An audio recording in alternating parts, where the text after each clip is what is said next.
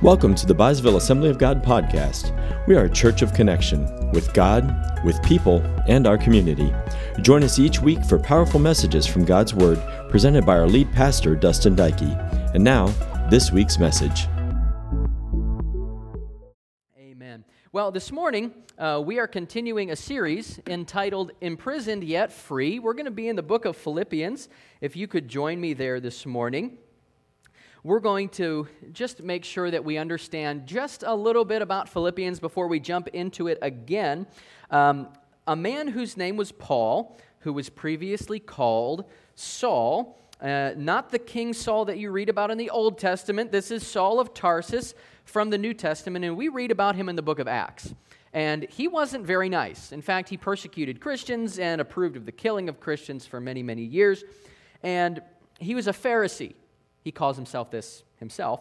He was a Pharisee and knew the Jewish law very well. He actually used it against people and did not like Christians, but God transformed his life in Acts chapter 9. God stopped him on the road, gave him a new perspective, called him into the service of the ministry. He was a missionary for the gospel of Jesus Christ who wrote many books of the New Testament of the Bible. Many of his biblical writings are Romans, 1st and 2nd Corinthians, Galatians and Ephesians, Philippians, which we're in now, book, the book of Colossians, and many others in the New Testament.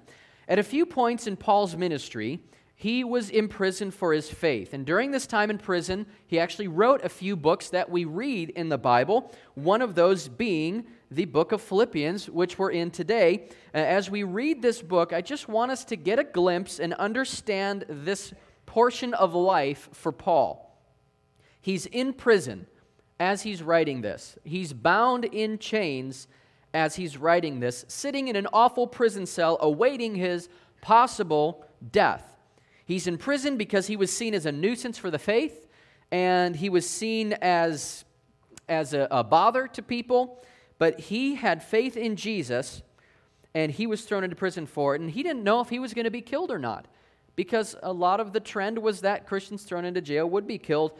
So understand this. Be mindful. This is a preface for what he was going through. Imagine him sitting in prison chains in a prison. So, Philippians chapter 3, if you're following along in the new uh, in the YouVersion Bible app, you can click on the tab that says more, then click on events and search our church's name. You'll be able to follow along in those notes. Otherwise, if you're using these Bibles that are directly in front of you, you'll be on page 1165. Let's take a look at it right from the book of Philippians, chapter 3.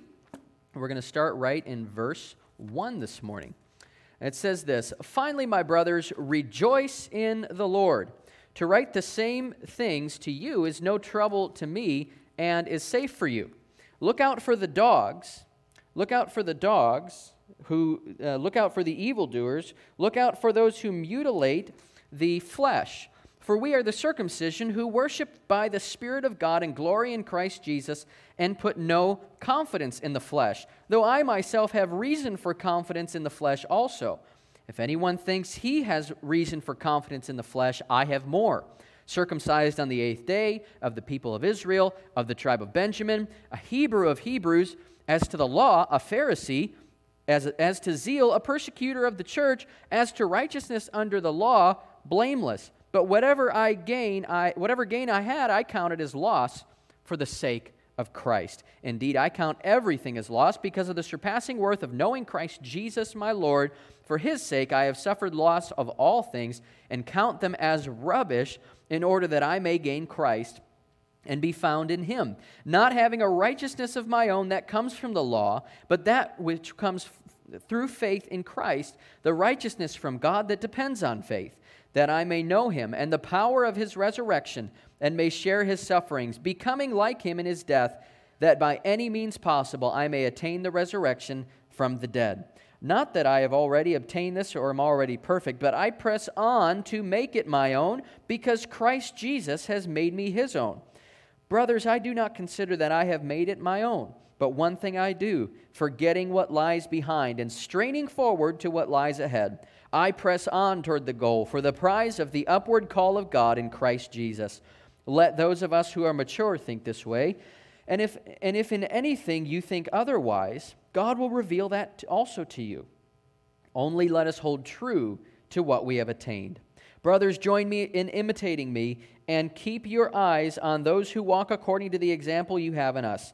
For many of whom I have told, often told you and now tell you, even with tears, walk as enemies of the cross of Christ. Their end is destruction, their God is their belly, and they glory in their shame, with minds set on earthly things. But our citizenship is in heaven, and from it we await a Savior, the Lord Jesus Christ, who will transform our lowly body to be like his glorious body by the power that enables him even to subject all things to himself. The book of Philippians, chapter 3. Let's pray this morning. Thank you, Lord, for your word. Thank you that we can read it and we can understand it because of your Holy Spirit. Dear God, I pray that we would hear the message you have for us today and nothing else. Pray, Lord, that you would guide my words as I speak. As I speak your word, I believe you have for our church today. We pray this in Jesus' name. Amen. Amen. So, verse 1 there, we're going to kick it off. Finally, my brothers, rejoice in the Lord. Rejoice in the Lord. As we remember, Paul is in chains for the gospel. And the first thing he says here is, finally, my brothers, rejoice in the Lord. All right? What a perspective to have. All throughout this letter that he writes to this book, of, uh, to the uh, people of the Philippians, he has this attitude of rejoicing.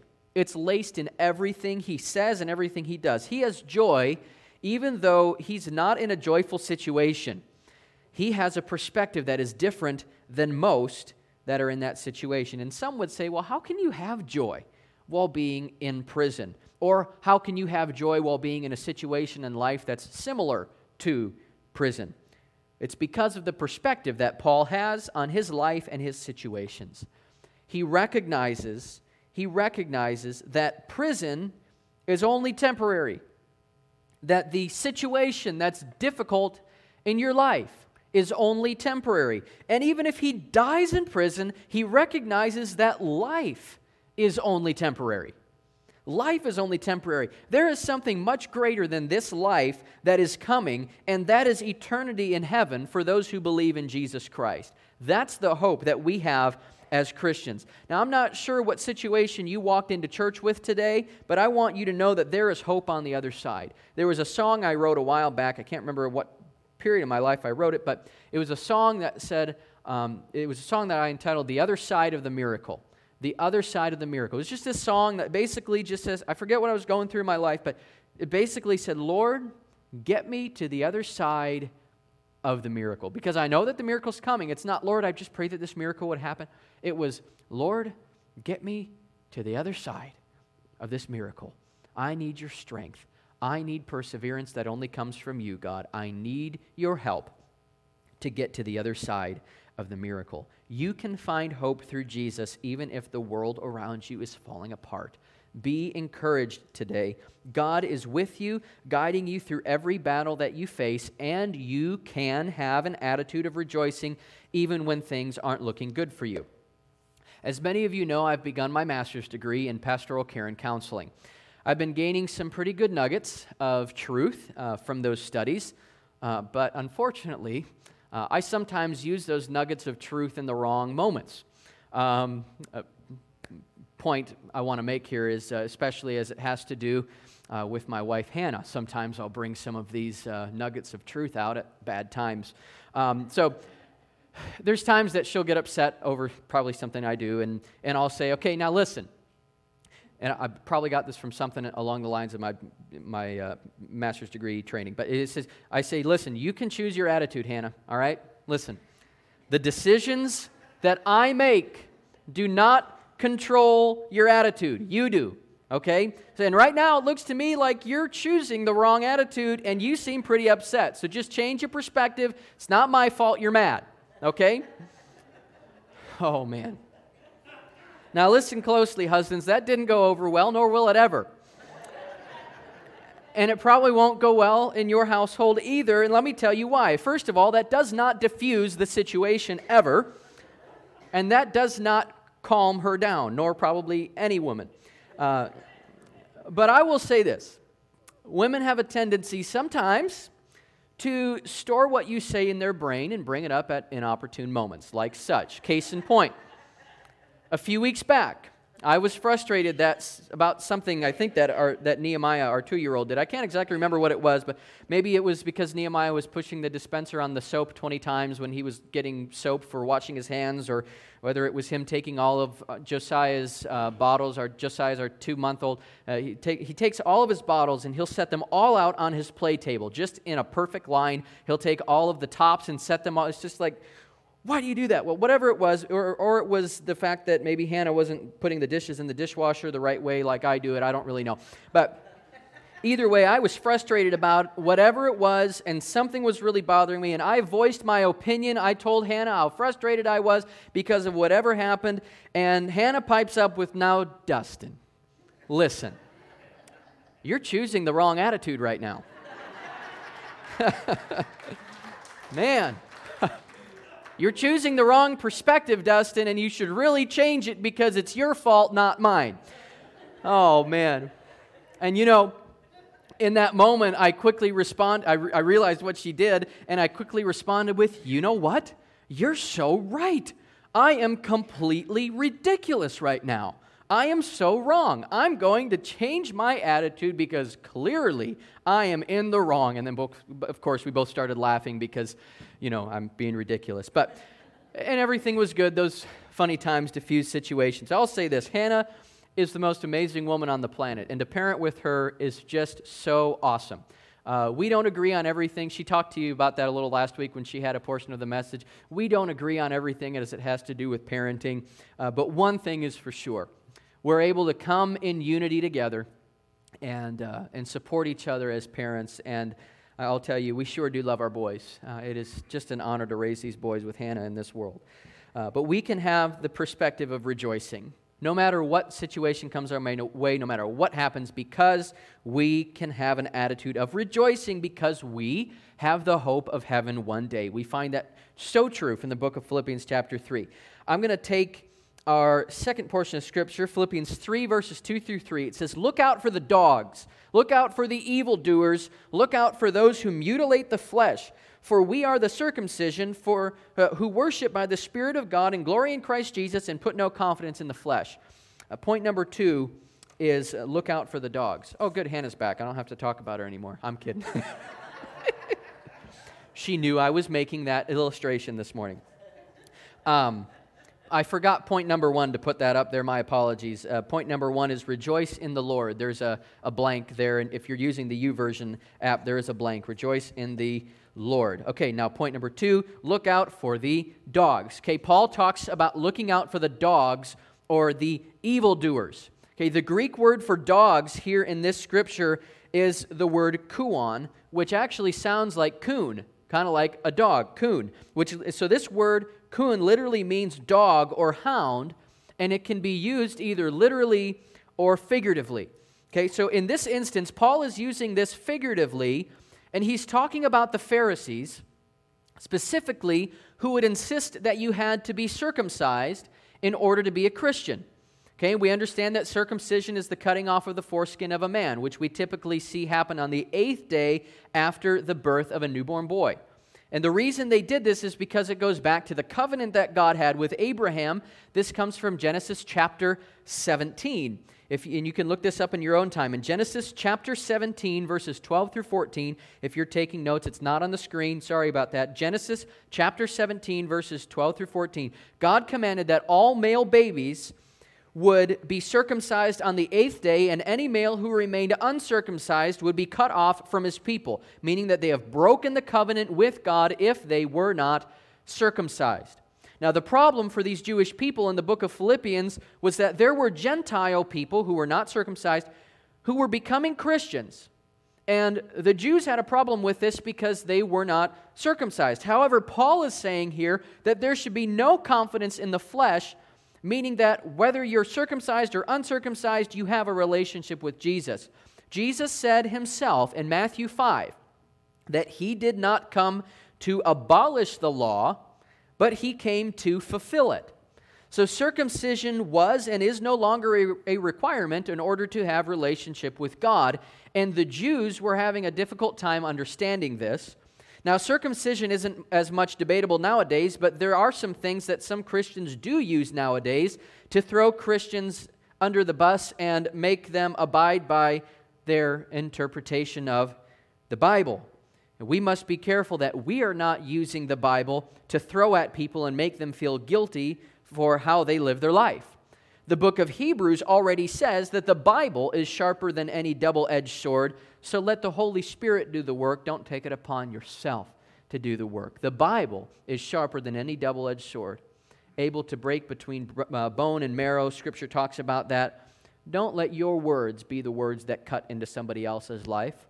Allow the, the Word of God and allow the Holy Spirit to convict other people's hearts in order to help them on the straight and narrow. Allow God to do this. And listen closely to what God says, because sometimes God might actually have you speak a word to somebody, because sometimes they might have the wrong perspective.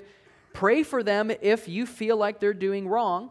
But maybe God is actually lovingly asking you to approach somebody who is in the wrong and is in sin. Do what God has asked you to do, but let it be laced in love.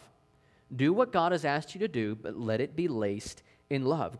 God, uh, Paul calls people to throw the Bible. Uh, I'm sorry, call. But, get this straight, Dustin. Paul calls people who throw the Bible at people. He calls them dogs, and he calls them mutilators of the flesh. And surely I don't want to be one of those people, and I would encourage you not to be one of those people either. And you know, I really like what Paul says here. I really like Paul for a lot of reasons. I wonder sometimes if I would actually get along with Paul. I really don't know. Um, he's very, very strong in what he does. Um, I know for sure I probably wouldn't be a big fan of Peter in the Bible. He's very uh, confrontational, he's very just uh, matter of fact and sometimes kind of acts flippantly, it kind of seems. But anyway, Paul, he says here, uh, he, first of all, he says to watch out for those who say you have to be circumcised. He calls them dogs. Then, next, verses 4 through 7, it says, Though I myself have reason for confidence in the flesh also. If anyone else thinks he has reason for confidence in the flesh, I have more. Circumcised on the eighth day, Paul was. He says he's of the people of Israel. He's of the tribe of Benjamin. He's a Hebrew of Hebrews. As to the law, he is technically a Pharisee. As to zeal, a persecutor of the church. As to righteousness under the law, blameless, blameless. But he says, whatever gain I had, I counted as loss for the sake of Christ. Point number three Paul's Jewish background. Okay, Paul's Jewish background. Paul is saying that as far as being qualified from a Jewish perspective, if he's going to try and meet all of these characteristics that the Jews are putting together and these Pharisees are putting together and saying, you got to meet all of these, Paul is saying that he is much more qualified than most of the Jews or the Pharisees that are throwing these things at other people. He's of the people of Israel. He's from the tribe of Benjamin. Looking at this, being of the tribe of Benjamin was amazing because Benjamin in the Old Testament was the only son of Jacob to be born in the promised land. And additionally, the tribe of Benjamin was situated in Jerusalem as well. Amongst that and all of these things, Paul hit all of the key elements of being a true Jew, of being a true Pharisee, but he had a relationship with Jesus that was more important than all of that. And when he brought this up, he said anything that pointed to the truth of him being a Jew, he said he, called, he counted that all as loss. Why? Because again, it didn't have to do with the fact that he had a bunch of check marks with the Jews. That didn't make his relationship with Jesus. He checked all their boxes for being worthy of being called a Christian. But those things don't matter. And in today's day and age, I'm going to tell you that just because you come to church every Sunday doesn't make you a Christian. Is it good? Well, of course it is. But it isn't what saves you. Just because you help in the local food pantry, or because you helped that old lady across the street, or because you helped your neighbor with their roof last week, just because you told 50 people about Jesus this week, doesn't make you a Christian more than anyone else. All those things are good but the point Paul is trying to make here is that you can't do enough good to be saved. It's all about relationship. It's all about relationship. Not what you can do good enough for God, not about how little sin you can commit. It's about relationship. Let's get this clear today. Your works in life are important and they are helpful and they do honor God, But if that's what you're basing your relationship with God off of, we need to shift our thinking and focus on our relationship because we need to focus more on our relationship with Jesus and growing more in Him because it's not about the good things we do, it's about the relationship that we have with Jesus. Let's move on. Philippians 3:14 and verses 20 through 21. Philippians 3:14 and then skipping ahead to 20 and 21. It says this: I press on toward the goal for the prize of the upward call of God in Christ Jesus. Skipping ahead to verse 20.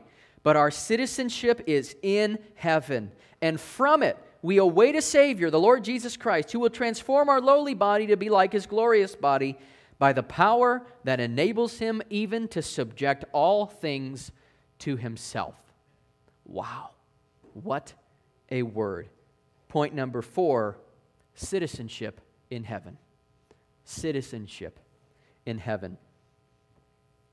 Paul talks about pressing on toward the goal of heaven in these verses. And this is so key for our understanding. Sometimes we get so focused on earth and we aren't even spending eternity here. Have you ever been there where we're so distracted with a thing or something on this earth and we're not even going to take it with us? Really funny picture I saw is a hearse that was pulling a U-Haul. Okay?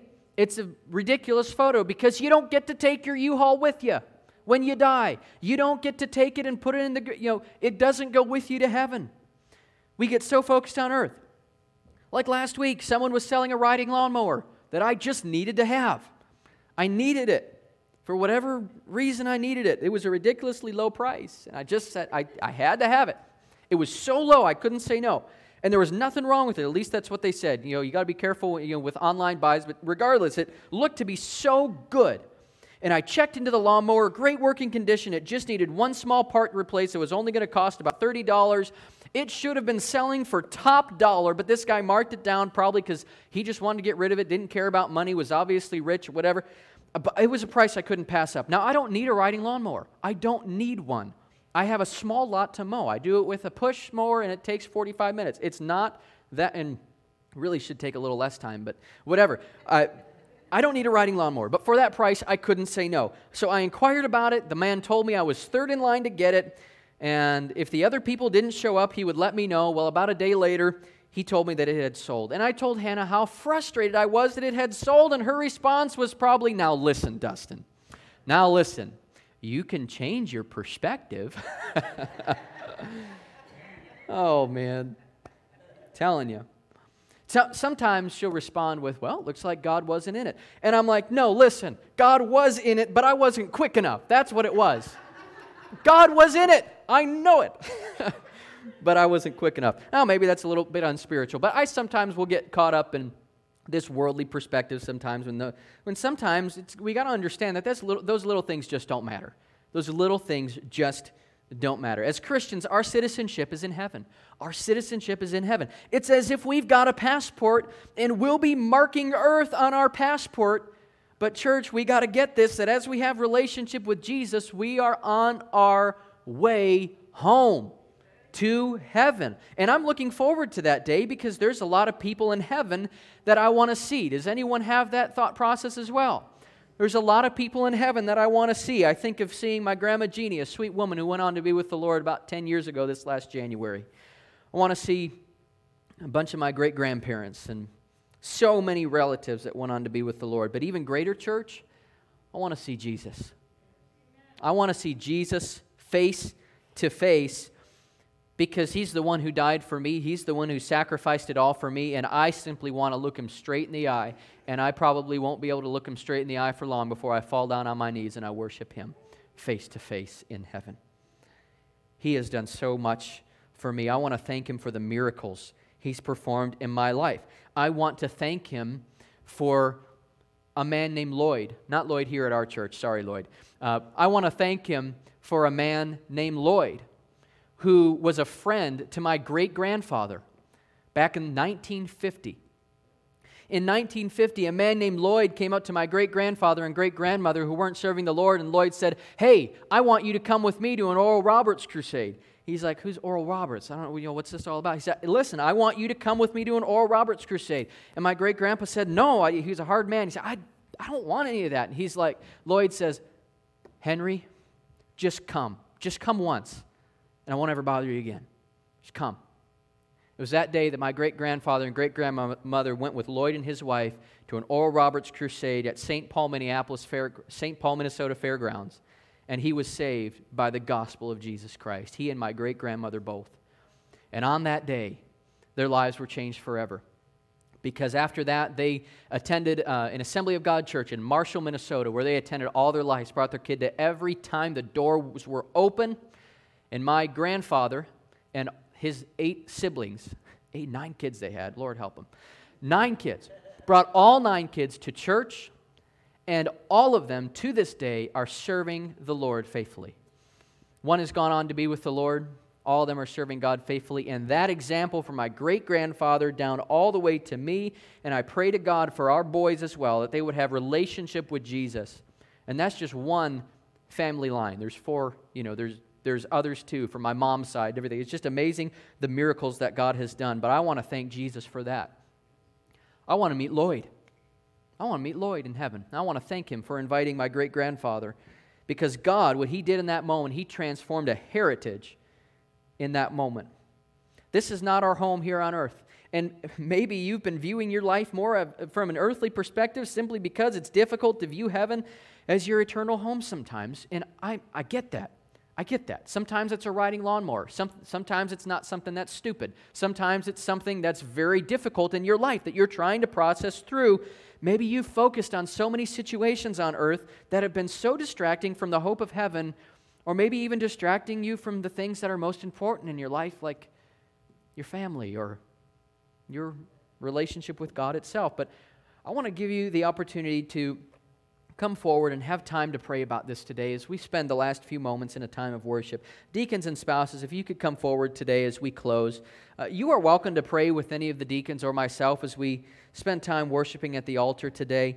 Uh, but I want you to understand that you can go before God and ask Him to give you a heavenly perspective, to give you the heavenly perspective that you need as you go throughout your life.